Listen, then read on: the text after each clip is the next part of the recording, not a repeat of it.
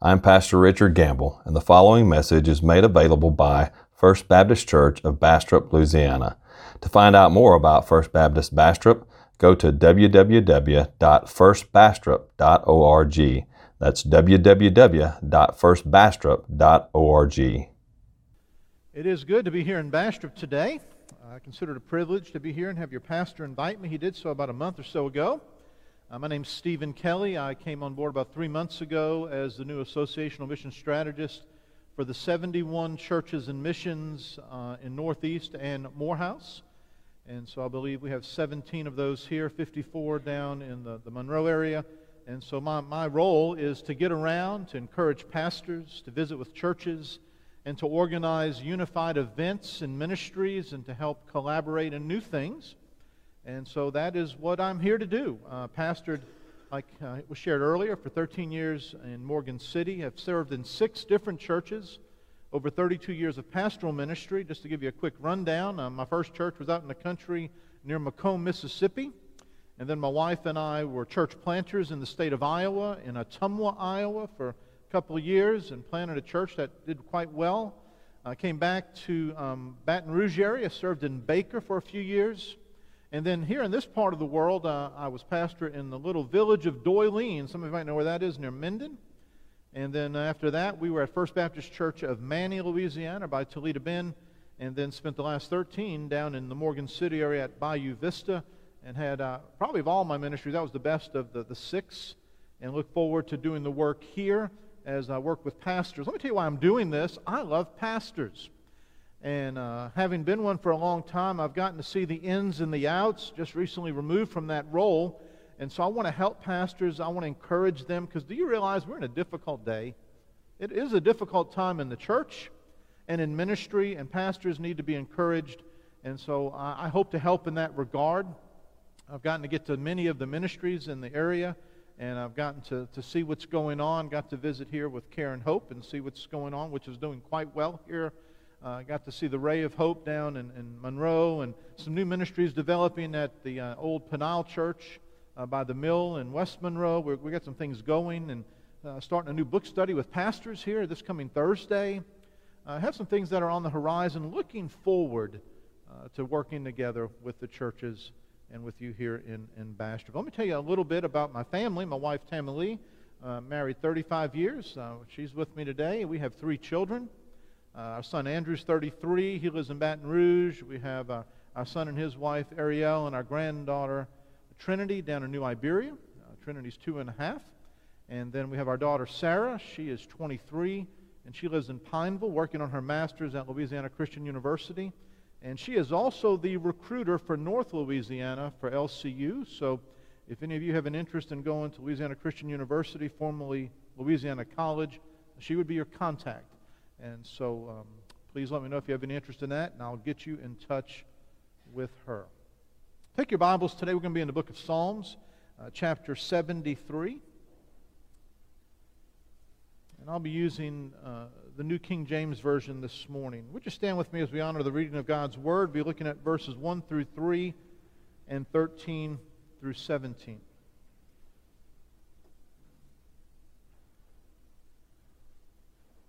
Psalm 73, verse 1. Truly God is good to Israel, to such as are pure in heart. But as for me, my feet had almost stumbled, my steps had nearly slipped. For I was envious of the boastful when I saw the prosperity of the wicked. Verse 13. Surely I have cleansed my heart in vain and washed my hands in innocence. For all day long I have been plagued and chastened every morning. If I had said, I will speak thus, behold, I would have been untrue to the generation of your children. When I thought how to understand this, it was too painful for me until I went into the sanctuary of God then I understood their end. Let's pray. God, it's good to be here in Bastrop. I thank you for this church and its long legacy of ministering in this community. And Father, may the days to come be bright. May the ministry be productive. May people be encouraged. Pray for Brother Richard and his work, Father, here, that uh, you would help him to have clear vision of what you want to do in, in, this church in the days to come. Help him as he wraps up his doctorate and, and that that would end strongly. But God, we want to see greater days in the town of Bastrop. Father, you know the challenges economically over the years of recently. But God, spiritually, may greater days be ahead. For God, you can change things. You can change places. We, we thank you how you've been moving all over the country and college campuses, it seems, Father, in a, in a fresh way. And Father, we pray you'll do fresh things even here. Speak to us today through this word in Jesus' name. Amen. You can be seated. Just had the privilege um, of getting back from a family vacation on Friday. We had planned it nine months ago, and so even before I knew I was moving to North Louisiana, we had booked this and told our kids a few months back, look, we're not buying you anything for Christmas this year. We're doing a family vacation.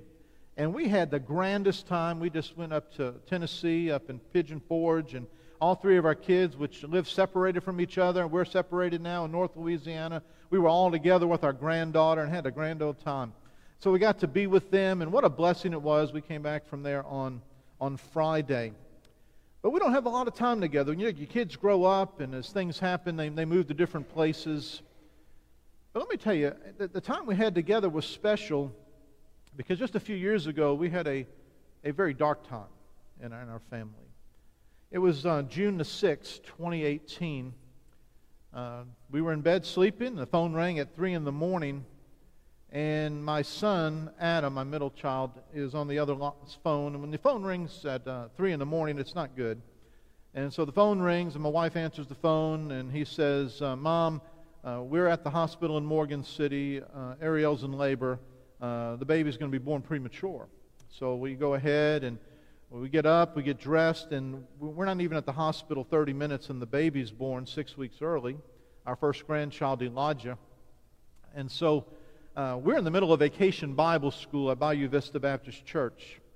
And our church had the largest VBS on the Gulf Coast. Uh, that was our thing. We'd run 200 kids a day, plus workers. And, and so I was a teacher, and we just had a lot going in the church.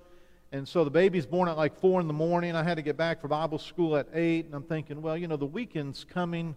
Going to be able to love on that baby. Even though he was premature, he had no problems at birth wasn't even on oxygen, 4 pounds, 13 ounces, looked beautiful, had a good color. However, on Friday, we get word that uh, he was in distress. And so uh, they were going to airlift him to Lafayette, to the Women's and Children's Hospital. Not sure what was wrong, but I'm thinking, okay, he's premature. That's all it is. And something's going on. They'll regulate him, and, you know, all this will be fine. And then on that Friday afternoon, which would have been uh, June the 8th of 2018, uh, life changed for our whole family when the pediatric cardiologist uh, meets with us and tells us that Elijah has what is called um, hypoplastic left heart syndrome, very rare heart condition for children. What that means is, even when he was conceived, uh, there was an abnormality in his heart and uh, his left ventricle was malformed or not formed. So you have four chambers in your heart, and one of them was not working, and they would have to go through a series of three open heart surgeries on our grandson over the next three years. The first one would be in about a week. And so they airlifted him again from Lafayette to Children's Hospital in New Orleans. And uh, without getting into all the weeds, um, we spent a total of 76 days in hospitals. He went through open heart surgery, nearly died six times, and after 76 days, Elijah died.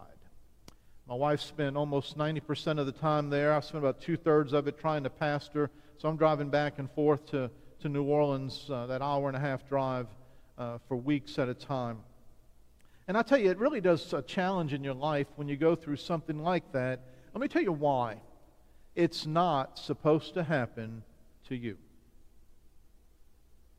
You ever had something that was not supposed to happen to you? You ever had something that happened in your life and you're thinking, God, I hear about this on the news. I, I, see it in the newspapers. I, I hear about it in the neighborhood, but it's not supposed to happen, Lord. So he dies on a Tuesday, and I do his funeral to a packed church on Friday, trying to tell the story of how God works through difficulties. You know, when you've pastored that long, I was at our church then um, right at nine years, and it's like they're all watching me. How is the pastor going to handle tragedy in his life? You know, he's gotten up in the pulpit for years now, and he's told us how to deal with it. How, how is he going to deal with it? You know, so I'm trying to balance the whole time we're going through 76 days of my grandson almost dying, then coming back, and almost dying, and coming back, and them calling us to the hospital, and not knowing, literally meeting in front of the heart surgeon, and him telling us, I do not think he will survive. I saw my son literally run out the room and went and tried to hide in the hospital because it was tearing him apart and just trying to balance all that and trying to be a pastor. How do you deal with that? Christians, folks, struggle like everybody else.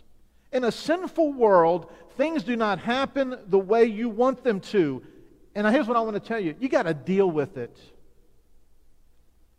And the way you deal with it tells the world around you if this stuff is for real. Because is Jesus Lord when things do not turn out the way I want them to? I don't know you today, so I can say this because it's going to be kind of a shotgun approach. Because I imagine in this room today, we got people with various illnesses, financial problems. You have wayward children. Your business may be in trouble. You have a tax bill that you are having trouble paying. You're in depression. Your marriage is on the rocks. You're not happy anymore. And you're saved. Does that happen in the life of believers? That sure does. And the question is is the faith you have in Jesus real when life is hard? We are not defined by how we deal with the wins in life, we're defined by how we handle the losses. The Sunday after my grandson's funeral on Friday, I had to preach. I didn't have time to do a sermon, so on Saturday, I literally went to my office at the church and I thought, I'm not putting a sermon together. I'm just going to do several subjective points about where I'm at in life. And here was the title of my sermon What would I be doing on this Sunday if I weren't a Christian? How would a non Christian handle the, the loss of their first grandchild in and out of the hospital, having gone to their funeral? What would I have done? And, and so I, I went through a list of things I would have had, I would have probably done if I was lost. And for some of that, I, I said, you know, I, I would certainly not have been in church on a Sunday if I was lost because I'd be mad at God. I might be drunk on that first weekend after my grandson dies. I might be mad at everybody around me. But I was preaching that Sunday. I said, you know what? There's a difference in being a Christian when you struggle and not being a Christian. And so today I want to deal with this general subject because this has been a defining part of our lives and our family. And we got to celebrate uh, our family this past week in, in Pigeon Forge, and we've talked about it a bunch even since then. It's just so good to have the kids together.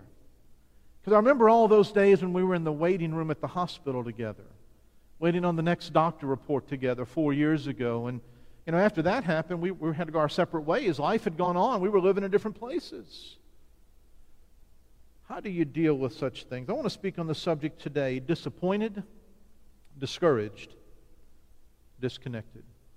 Disappointed, discouraged, and disconnected. I want to look at Psalm 73 today. We read it a moment ago. And we're going to look at the author of this psalm, which is Asaph, which was a chief writer of psalms uh, for the Jews.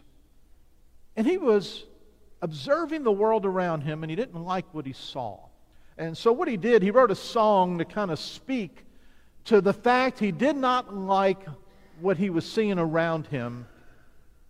And as a result of that, listen, he didn't like what he was seeing within him. Does that ever happen to you? When what's going on around you is so displeasing to your life that you also see emotions and, and, and insights and thoughts and feelings within you that you're thinking, I shouldn't feel this way. And so let me tell you what I'm going to get at at the end of the message because I want to say this. There are people in this room today, you never miss church, but you're not happy with God. There are people that are in the house of God that are far from the heart of God. Is that possible? Absolutely. Let me tell you this I, I pastored 32 years, six churches. I seldom had trouble in the church with the guy that owned the bar room.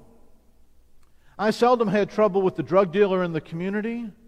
I seldom had trouble with the person that was involved in deep ungodliness. Most of the problems I ever had pastoring were with people who never missed church, but were discouraged and disappointed and upset with God. And I have no idea, Brother Richard has not talked to me, but I wouldn't doubt that this church is normal. Is this a normal church? Not sure yet, okay. But you know, if you're a normal church, there are people all over this room. But you don't miss Sundays, but you're distant from God. And so I want to look at that. Now, at the end of the service, if you would say, Brother Steve, you have revealed what I've been wondering about in my own life. And I need to deal with this today because I'm disappointed with God. And I need to tell him I'm sorry for the way I have treated him, the way I've treated others, because I've had the wrong attitude about the things of life. Let's look at three things today. Number one, disappointment is not optional. Disappointment in your life is not optional. Let me tell you something, and this is worth writing down. Life is disappointment management. Your life is disappointment management. You will be disappointed the rest of your life about something. And I grew up 10 minutes from, well, 15 minutes from downtown New Orleans in Chalmette, Louisiana. Spent all my childhood there. First 25 years of my life were in metropolitan New Orleans. I grew up a New Orleans Saints fan. I understand disappointment. I really do. You know, uh, I was born in 1965, and Saints, the Saints started right around the time I was born, and my dad took me to the Tulane Stadium. The last year they were there, I went to the Superdome the first year it opened. I've seen 20, 25 Saints games over the years, and I can't tell you they won them all. In fact, they lost a lot of them. And so I, I followed the Saints, and man, I just, I'm thinking next year, next year. So here's what I do. I really believe. I believe New Orleans Saints fans are better Christians because they're used to dealing with disappointment. And so, you know, when you're used to disappointment, you, you can kind of deal with it in other areas of life. I'm just joking. But honestly, life is disappointment management. My, my daughter went to school with a girl uh, that graduated with her, and she got a 35 on the ACT. Isn't that pretty good to get a 35? Now, my daughter got a 30, which I'm real proud of that because she went to college for nothing. Makes a daddy happy, right, Daddy, when daughter does that? And so, daughter got a free ride to LC, and we were excited about it because she did so well in high school. But this girl in her graduating class got a 35, but she was never satisfied with anything but perfection. My daughter would tell me that if she got a 94 on an exam, she would cry. If she got a 95 in an exam, she'd beat herself up because she didn't get the 100. And I remember telling my daughter this I said, Let me tell you, a 94, a 92, a 95, it doesn't really matter in the scheme of things except the A and move on with life. So if you're not careful, you're going to allow imperfection to cause you to get ulcers in your stomach deal with disappointment, right? Deal with it. God's called us as Christians to be overcomers. Don't be a victim, be a victor. And people wonder, how do we deal with things in life as Christians? Well, we're overcomers because of Him who loves us. Look back at the psalmist, back in verse 1. I read it a minute ago. He says, Truly God is good to Israel, to such as are pure in heart. But as for me, my feet had almost stumbled. My, my steps had nearly slipped. For I was envious of the boastful when I saw the prosperity of the wicked. Here's what he's saying God's good, but I nearly slipped. He's writing the psalm as an observation of the world around him. He's looking at the wickedness, and our world's just as wicked today. And he's saying, God's good. He loves the pure in heart, but I'm, I'm not quite so pure because I almost stumbled my steps nearly slipped because I was watching people around me and I saw the boastful and the prosperity of the wicked. Notice a couple of statements there. He says, I almost stumbled, I nearly slipped. Your life will be a result of how you handle the almosts and the nearlies of life. See, he didn't stumble, he didn't slip, but he was so disappointed with what he saw around him that he was letting it get to him. What about you? Are you a discouraged Christian? Do you enter the room and there's a fog of discouragement all around you? I'll tell you about a guy who was in a previous church I pastored. He never missed church. Brother Richard, I've noticed this. Some of the most discouraged people never miss church. I'm not sure why. I guess they're hoping it will get better, but I think for him it had to do with a sense of guilt or obligation. Uh, he was a guy, had some money. His wife, they're both retired, probably some of the wealthiest people in the church. I'd pastored at that particular location about 20 years ago. And they only had one daughter. She had moved to Georgia with her husband, and so the grandkids weren't growing up with them. I think he had a lot of time on his hands. He, he was the guy that fixed every light bulb. He had an electrical background. He fixed every electrical problem. If something was chipped paint, he would paint it. He did everything at the church. You, you didn't even have to ask him, he did that but he had the worst spirit in the church. He did everything for the church, but had the worst spirit in his church, and his wife didn't help. They never missed. And I'm thinking, I wonder what happened to them. They wouldn't let you get close to them, but they never missed church. And there was an aura about them. They were always disappointed in everything. You need to be cautious in your attitude because if you let discourage, disappointment take root, we'll get to discouragement in a minute, it becomes you. You become that discouraged person that everyone knows about.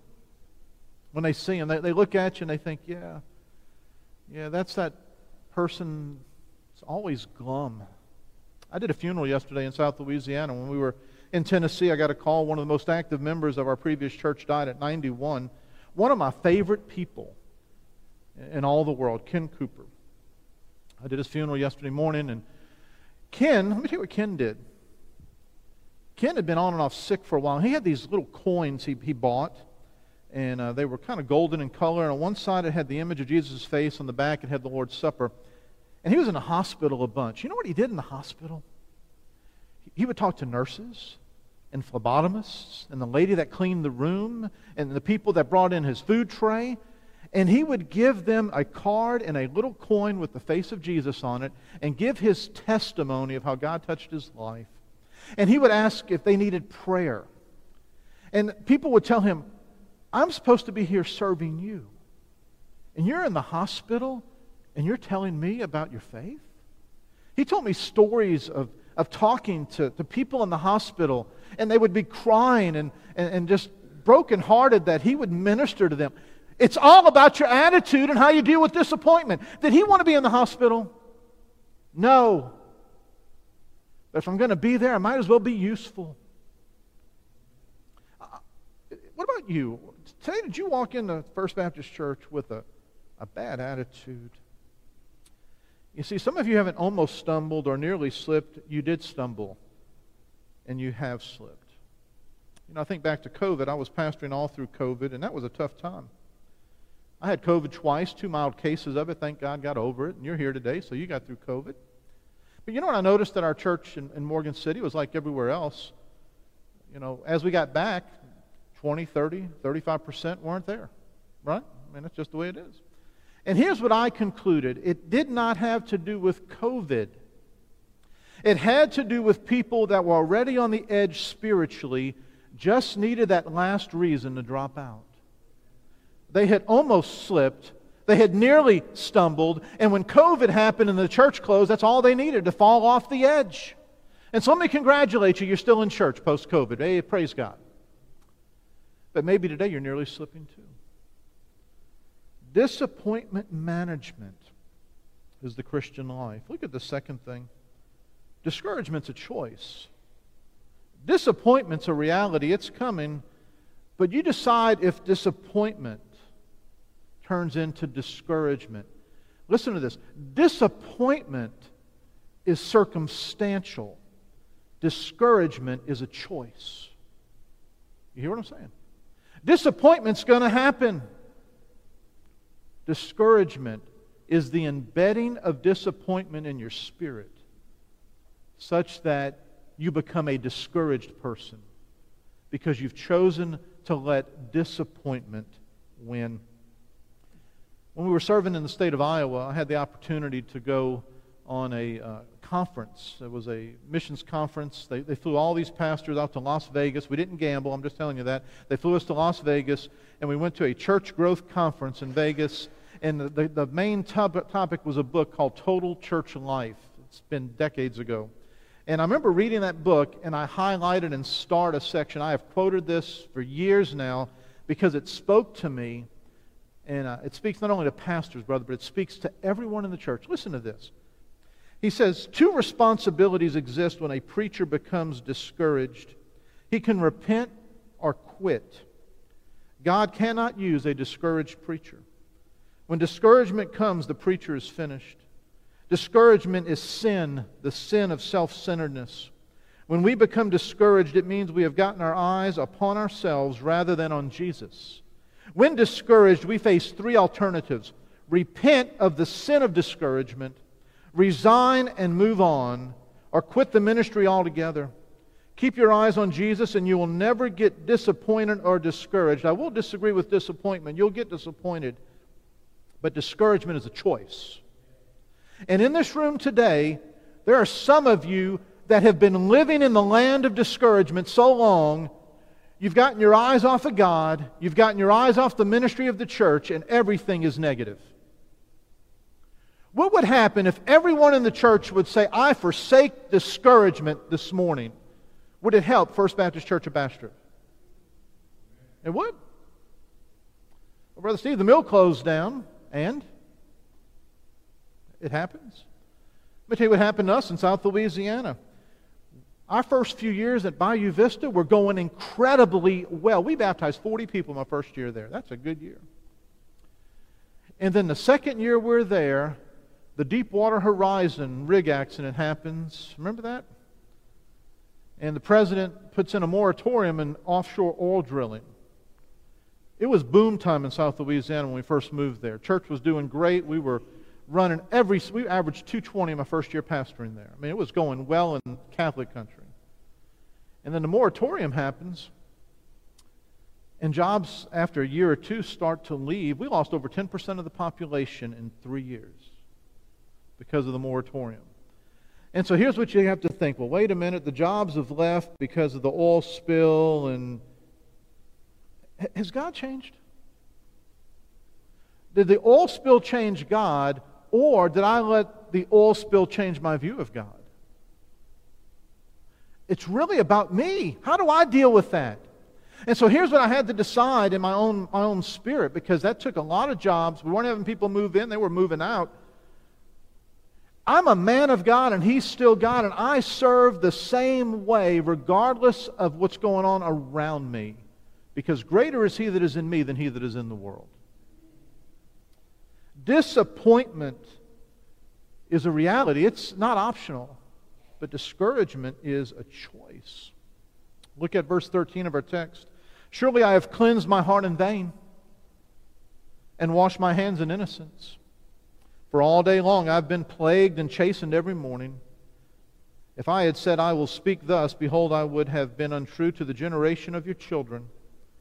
When I thought how to understand this, it was too painful for me. So he is, if you read through the whole chapter, he's just pondering what he's seen and all the prosperity of wicked people. And he's down in the dumps because things aren't going well for him as a follower of God.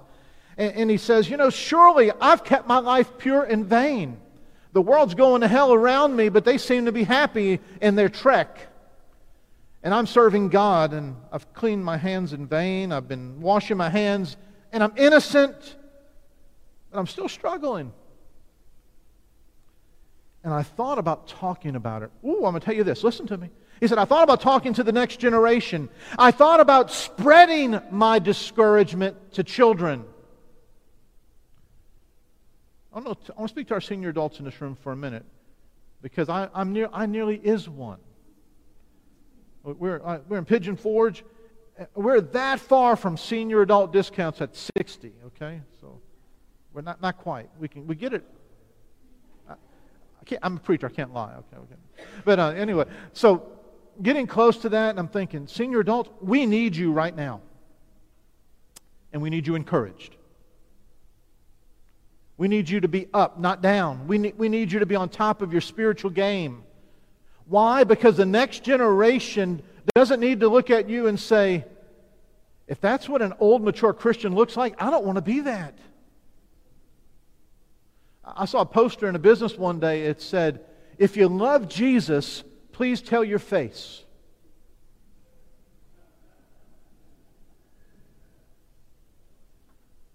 How does your face look? Oh, Brother Steve, it is what it is. Well, your countenance is not your face. Your countenance is your spirit shining out. What comes out of your face? The psalmist is saying, I, I wanted to talk to the next generation. If I had, you know, it, it would have not been good. I'd have been untrue to them. When I thought how to understand this, it was too painful for me. I, I don't like it at all. I don't like the internal turmoil of my life. Brother, let me tell you a story. My first pastorate, I'm, I'm, I'm in the dairy community of near Tylertown, Mississippi. We had cows everywhere. They, they, they had them all over the community, dairy farms. We had many dairy farmers in our church. And one of my deacons was a banker in the local community, vice president of the bank. Been there his whole life. Him and his wife had one daughter. And he gave me fits critical. His wife was the cr- queen of criticism. I mean, there were Sundays I'd get up and preach, and she would count the number of mispronounced words and tell me about it. To which I told her, I said, Well, you didn't count the words I got right, did you? I mean, they're critical. So, anyway, I'm, I'm there a couple years before we go to Iowa. And then um, after that, we're in Baton Rouge. My phone rings one day, and it's this deacon.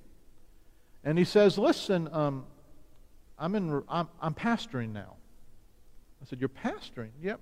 He says, I'm still at the bank, but I'm bivocationally pastoring. He's at that time in his 50s. And we're in revival. And the evangelist has said, Before revival begins, is there anyone from your past you need to ask forgiveness of? He says, Well, there is one person. So he found my phone number. He calls me up and says, Steve, this is Wayne. I want to apologize for the way I treated you when you were the pastor. And here's what I asked him because I, I recognized what was coming out of this. I said, Wayne, did you treat me so bad because God had called you in the ministry when you were younger and you ran from it? And when you saw this young preacher preaching, you saw what you were supposed to be? He said, Yeah. Some of you are angry, upset people that are always negative because you're living in disobedience to God and you need to get it right. Wayne pastored until he got older and retired. I went back for a homecoming. Do you know when I went back for homecoming, he apologized again? Because once he pastored, he realized what he had done. He had been eaten up with disobedience and discouragement in his life. What about you? When I think of discouragement, I think of the book of Job. Oddly enough, the day my grandson died, I, I was reading through the one year Bible. I do that every year. My Bible reading the day Elijah died was Job 1 and 2. Of all places to read. I, I literally opened it that morning and I thought, God, I hope that Job's experience is not our experience. It was not an hour later. My wife calls me and says they're calling the family in. I was at a conference somewhere else in the state. Look at what Job's response is to his troubles. You're familiar with this story. In Job 120, it says, Job arose, tore his robe, and shaved his head, and he fell to the ground and worshipped, and he said, Naked I came from my mother's womb, and naked shall I return there. The Lord gave, and the Lord has taken away. Blessed be the name of the Lord. In all this, Job did not sin, nor charge God with wrong. The right perspective. And he didn't lash out at God. Chapter 2, remember he loses his physical health. He gets boils all over his body, in addition to chapter 1, losing all of his possessions and his children. Verse 9 of Job 2 says, Then his wife said to him, Do you still hold fast to your integrity? Curse God and die. She was helpful, wasn't she? But he said to her, You speak as one of the foolish women speaks. Shall we indeed accept good from God, and shall we not accept adversity? And all this, Job did not sin with his lips. Now, if you read the rest of Job, you find out he gets he struggles with all this, doesn't he? I'll, I'll tell you what caused Job to have trouble. It wasn't just his situation, it was his friends. The most, most of Job is a conversation between his friends and himself, creating more discouragement. You know what I find with discouraged people? They hang out with discouraged people. And they sit around the table. In fact, in McDonald's all over America, every morning you have a bunch of men trying to fix the world and can't do anything about it. You ever find that? Every McDonald's in America. I don't like the president. Don't matter what party he's in. I don't like the governor. I don't like this. I don't like that. Guys, we need to start liking things more than discouraging things.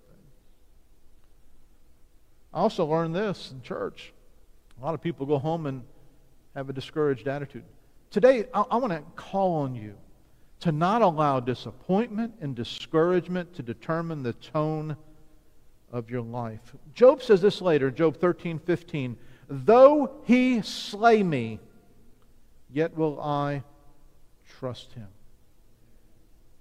God, no matter what happens, I'm going to trust you, and I'm going to try and be the happiest, most purposeful person I can because I want people to see me as a motivator of good rather than a motivator of negativity. I'm going to throw this out there. Just think about this. And I don't have any idea. Is there anybody in this church that would say, if, if you were to ask, who's the most negative person at First Bastrop, would they call your name? By the way, that's true in every church. If you would have asked me as a pastor, brother, I could have told you the most negative person in every church. Is that you? Well, brother, I'm not the most, but I'm close. Oh, wouldn't it be great if everybody would say, God, I want to deal with this. I want to be a light in Bastrop. I want to be positive. I don't want to be one who's allowed the disappointments of life to discourage me so deeply that I become a hindrance. I'm going to say this not to blow my horn, but to say it because it was true. I never got mad at God through my entire grandson's ordeal. I, I never did. I dealt with it. I talked to people about it. Um, I remember a good friend of mine. He has eight children, lives near Thibodaux and his very last child was a miscarry.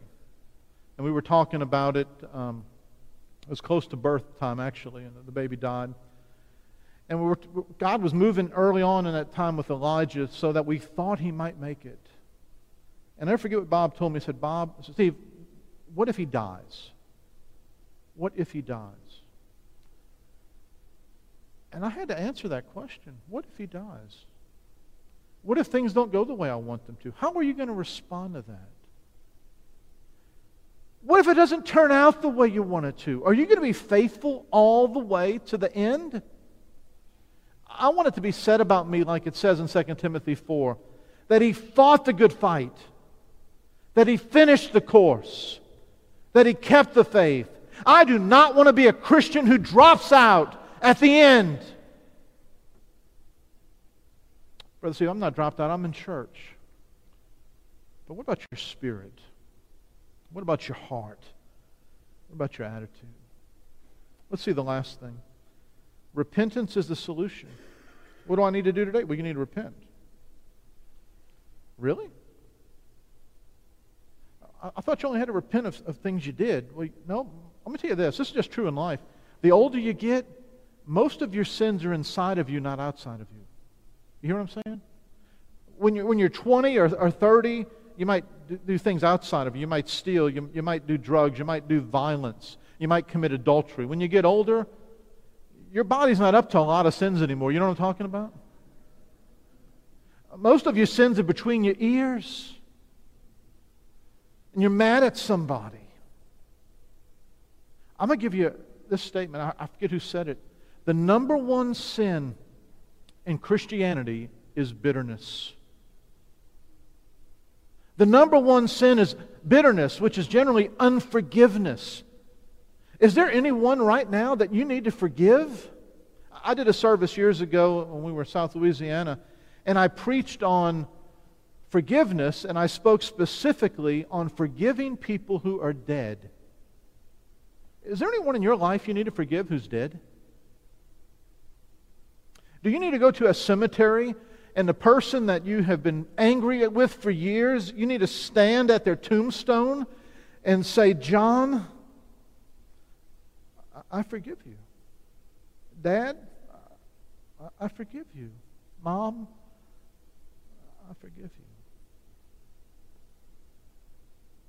Churches all over America have people inside of them that are not stealing, doing drugs, holding back on their taxes, not all that kind of stuff. We're not talking about things sending you to jail.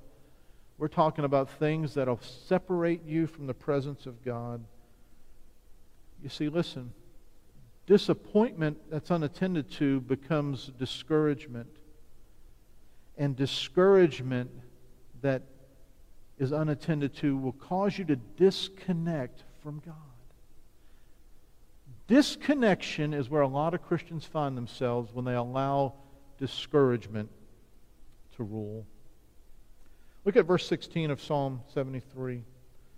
When I thought how to understand this, it was too painful for me until I went into the sanctuary of God. Then I understood their end. How does the psalmist deal with the confusion in his heart? He had to go to God. He went into the presence of God. God, when I'm in your presence, I understand the world around me.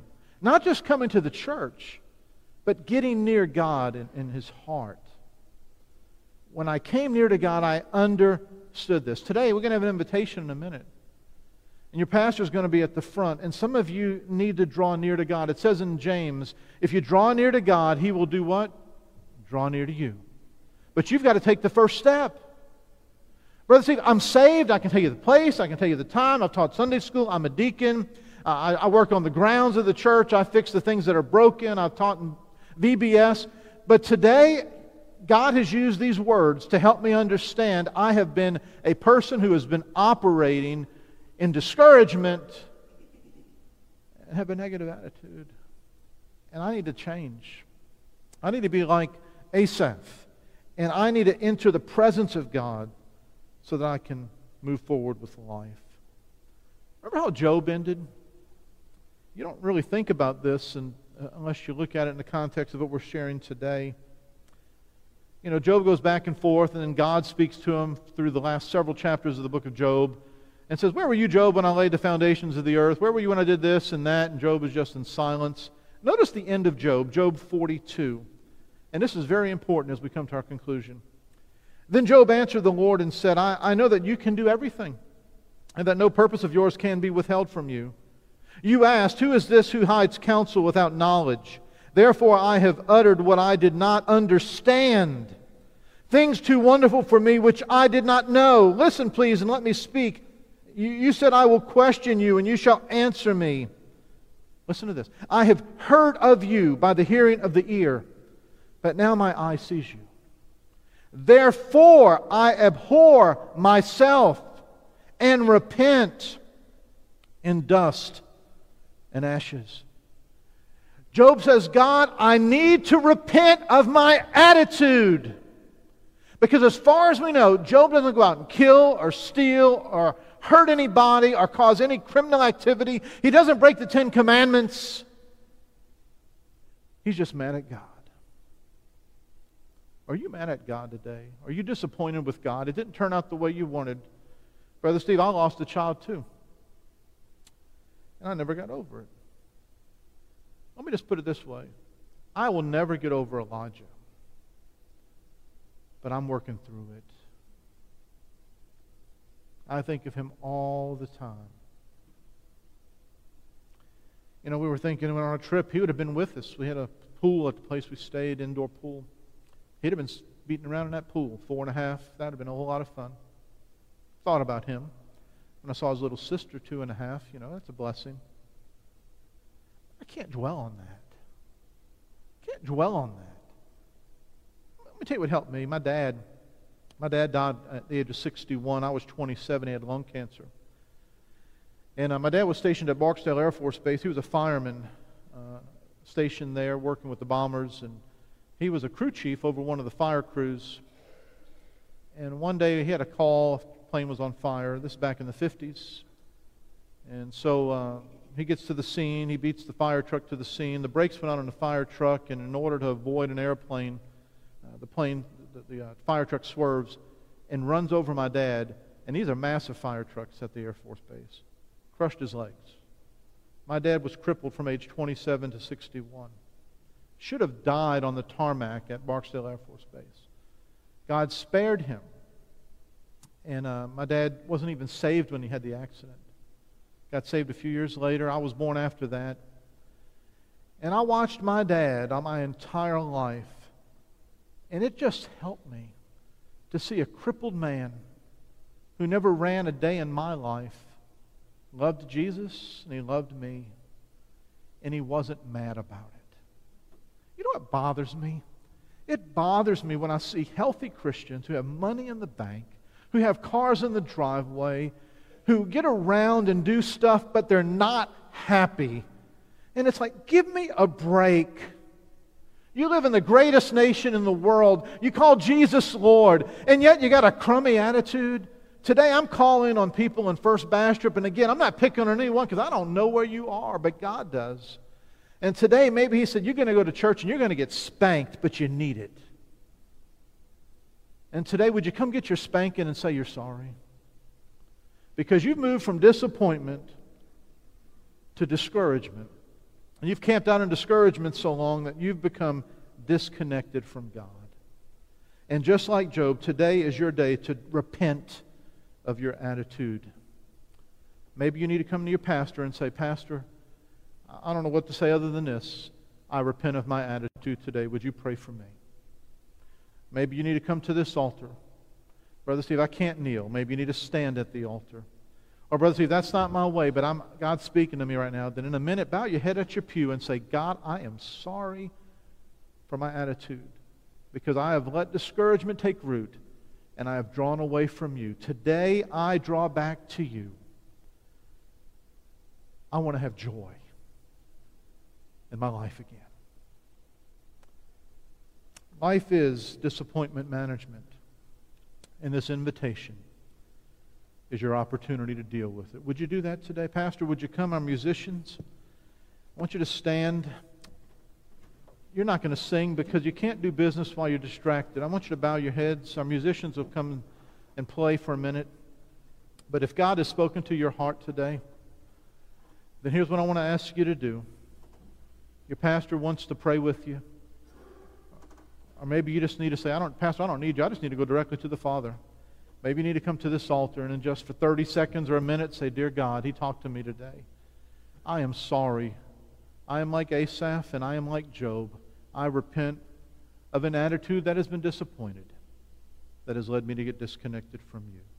As our musicians play, would you respond right now? Don't wait.